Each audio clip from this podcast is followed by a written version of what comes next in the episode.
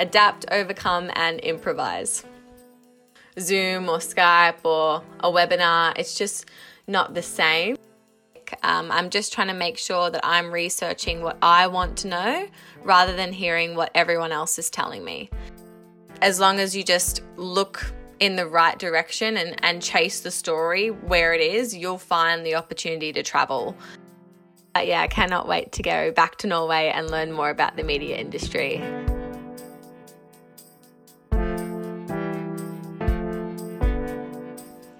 Hi and welcome to Oslo Media House podcast. My name is Chaitra. I'm a multimedia journalist from India living in Oslo. I have been part of Oslo Media House since last summer and will be hosting this podcast every week. The guest who is joining me today is Sara Ramantharnis. She is based in Melbourne, Australia. She has launched her career as media and communications professional, interning at VG, NTB, NRK, and Faktisk.no here in Oslo and is currently working as marketing officer for Philanthropy Australia and holds multiple communications roles in a non-profit sector. So let's begin. Hello, Sarah. Welcome to the show. Hello, pleasure to be here. Thank you for having me.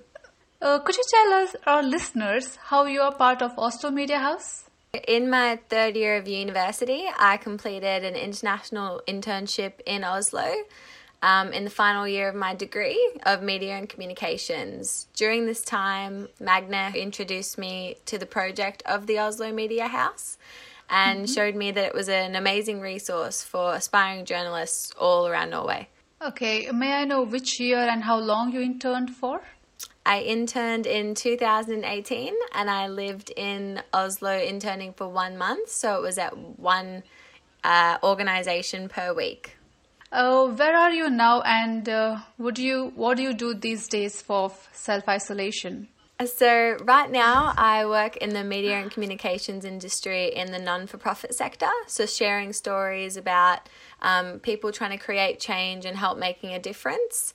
Um, so to do that, I work full time at Philanthropy Australia in their marketing team. Um, and Philanthropy is a non for profit organisation here in Melbourne. And on the side, I do communications roles at the United Nations Youth Australia, World Vision, and I'm the founder of COS Magazine, which also shares stories of change makers. So during my time in self isolation, I just do this all online. Um, rather than working in the city. So it's just a lot of Zoom meetings and Skype calls to talk about um, how we can still promote these stories during times of COVID. So we're adapting to the new world, as does the media industry always tries to do. So this is no no different to any other challenge that the media industry faces today. Adapt, overcome, and improvise. Could you tell us how these publications are different from each other? They're different in the sense of the creative concepts that they use to tell storytelling. So, whether it's through um, conducting national events and conferences, to running more storytelling and feature articles, to doing podcasts, and they all just are different ways of storytelling for the same motive.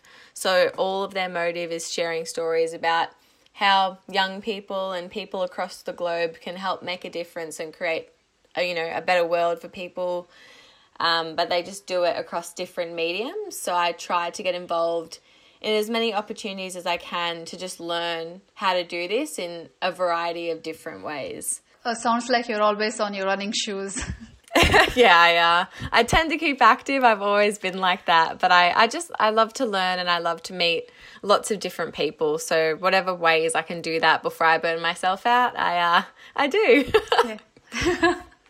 what problems you're facing from the corona pandemic? The main problem for me is obviously um, being in the media industry. I really enjoy meeting new people and having authentic conversations and surrounding myself with a variety of different characters. And that, you know, that genuine connection is really taken away um, when yes. you interact via Zoom or Skype or a webinar. It's just not the same. Um, yeah, you miss that. You miss that, you know, real conversation with a person and that establishing that connection.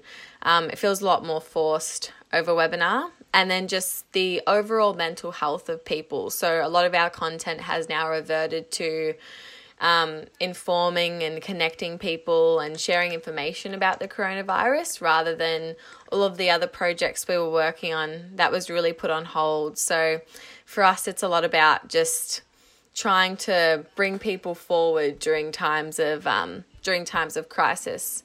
How many days have you been on self isolation? I think uh, so. I stopped going into work. This is my fourth week away from work, but before that, um, my weekends were simmering down, and I was trying not to go out too much and go to cafes and you know be in large groups. So I've been yeah physically in my house for about four weeks now, and grateful to have a good family and everything I need in my home, but it's not what life is and you know, I feel like we're all put on pause, um, which is a really sad thing, especially at 22 years old. It's supposed to be a year where you feel like the world is your oyster. And I feel like the world is, uh, you know, nothing but just a bit in danger. So it's a bit heartbreaking, but onwards and upwards. I truly believe um, it all works out and we'll get through this together.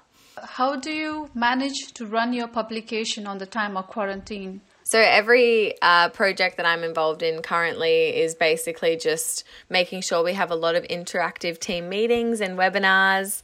Um, on a daily basis to make sure that people keep moving forward and we keep having that constant interaction uh, to make sure that we're still learning from one another and keeping connected at the same time. So, a lot of daily webinar meetings is how I'm running everything at the moment. Uh, could you tell uh, what course means, the name of the magazine? So yes, I this time last year I launched Cos Magazine, um, which is essentially an online platform um, run by uh, student media volunteers, um, and we share stories about people trying to create change. Um, so Cos is a Norwegian word, and it means coziness. Um, and it's essentially how the byline of Cos Magazine is how people um, uh, come together in coziness and spend quality time in their life helping people. That was kind of how I made it Norwegian. Um, so that's what it means. And I've been running that for yes. the last year.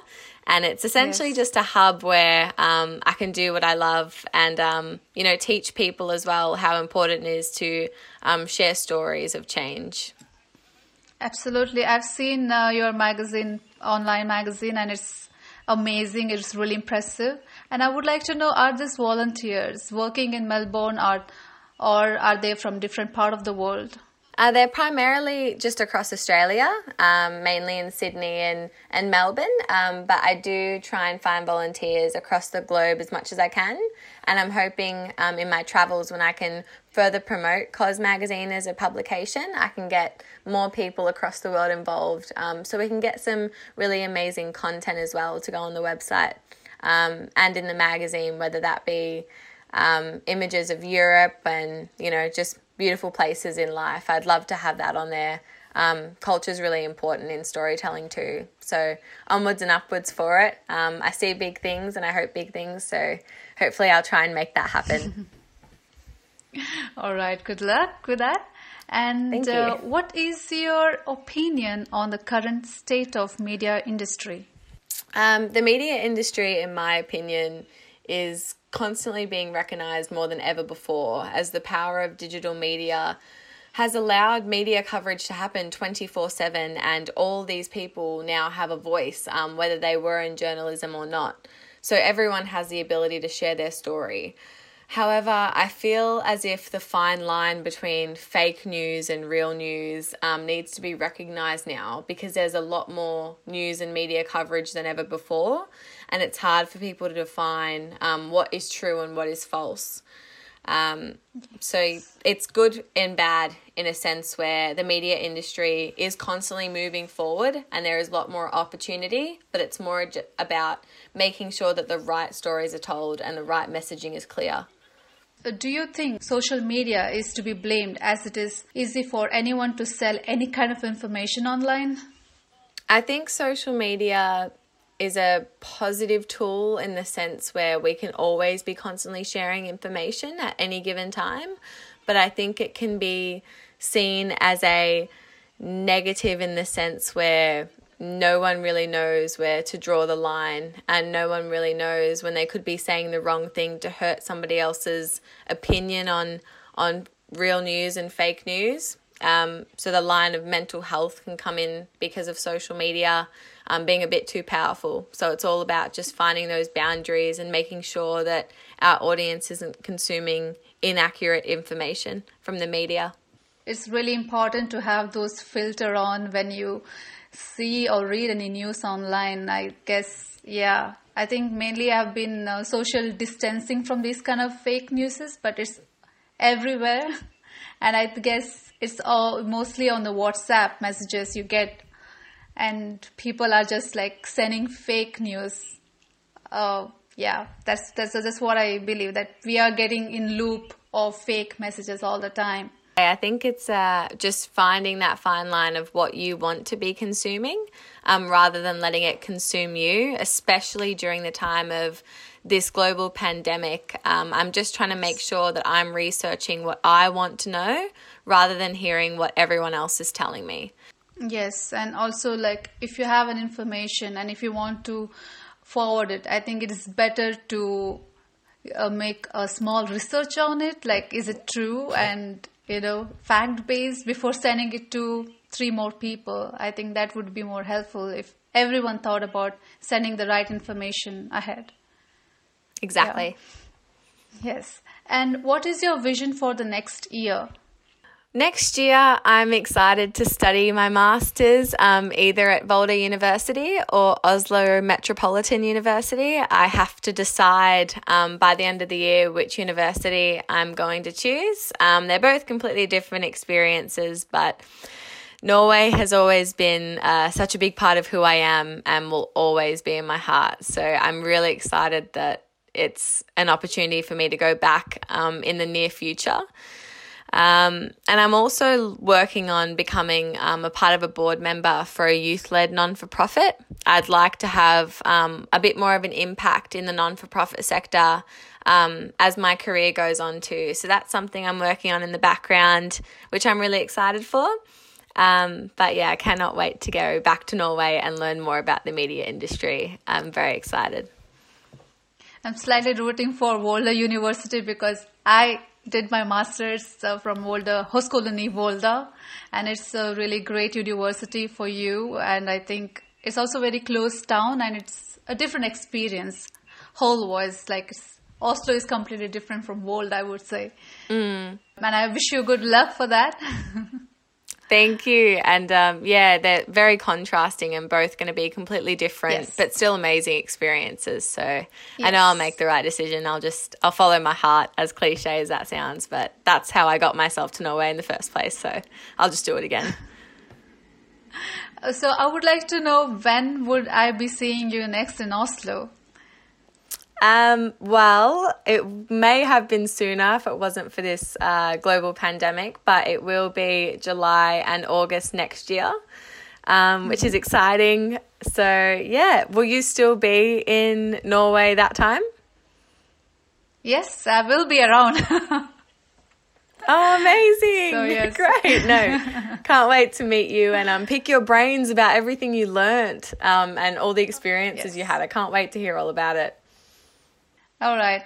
So, Sarah, uh, from my personal experience, me coming to this country, it's been a change of the culture, and uh, I've learned so much, and it has helped me to build myself. And uh, and I think without traveling, this wouldn't have been possible for me. So, uh, what would you say about this? Do you think there are there will be a lot of possibilities for younger generations to travel in the future after this pandemic? I think the world may not be the same after Corona in terms of travel opportunities for media professionals and journalists. However, the media industry will have to adhere to always find the story, no matter what part of the world it's going to be in. So there will be opportunities. I think younger people and the next generation of journalists will just have to work a little bit harder to find those opportunities and show a true passion and drive to follow the story in order to get themselves there. um, working in the non for profit sector, a lot of the stories um, relate to finding the issue in third world countries. So a lot of the journalists will have to travel to places like Bangladesh and Sri Lanka and Afghanistan to see, uh, to report the stories of um, people that are struggling with financial, you know, living and suffering around the coronavirus without the resources. So the journalists there really have to show that they're passionate about what they do in order to actually, you know, succeed in those opportunities. And they get to travel all across the world and tell the stories of, you know, people that have nothing. Um, so it's really vital that as long as you just look in the right direction and, and chase the story where it is, you'll find the opportunity to travel. Um, you really do have to make it happen for yourself a lot more now um, because it's not only a more competitive industry, um, but yeah, it can be in, in some circumstances harder to, to find the opportunities. So just, just keep a lookout, um, make sure your passion drives you to find that story, and um, yeah, just just be there at, at the right place at the right time especially i think as a journalist it's really important for us to have this kind of experience living in different place yeah um so I guess Norway for me at a young age helped me see that there is so much more to the world than I thought there might have been. And it really uh, shedded a bit more value on life in that sense, seeing how other people live and uh, helped me learn more about how they tell stories about what's happening in their country. Um, and it showed me that there are so many people around the world um, living in completely different circumstances, surrounded by completely different situations. It just opened my eyes um, to how many stories need to be shared. Um, and it made me feel like just seeing more parts of the world to find out what else is going on. What else do I not know that I was secluded to just coming from my part of the world? And um, meeting new people and making those connections um, is vital to being in the media industry. The more people you know, um, the more knowledge you retain just by hearing what other people's journeys have been. Yes, sure, we do that. And before we end this podcast, would you like to share a memory connected to Oslo Media House? My favorite memory of Oslo Media House was seeing firsthand that um, a creation where journalists and media professionals can come together and collaborate and learn from one another um, before ever having opportunity to have been connected before. And just seeing how something like that can operate was truly inspiring. I'd love for something like that to be in Melbourne and I'd love for it to continue on um, after the coronavirus is over. I think it's such a great resource um, for media professionals to connect, learn, um, and amplify the voices of each other. I wish to see you on our next Oslo Media meeting in uh, real or virtual. Oh, I can't wait to be there. I hope I get there. All right, Sarah, and thank you so much for joining me today and sharing your thoughts and experiences. No worries. Thank you so much for having me um, and look forward to seeing you all soon. Well, that's all for today's episode, and thank you for listening to us. Please join us again next week and leave us in the comment who would you like to have as a guest on our next episode. Thank you again, and this is Chaitra signing off.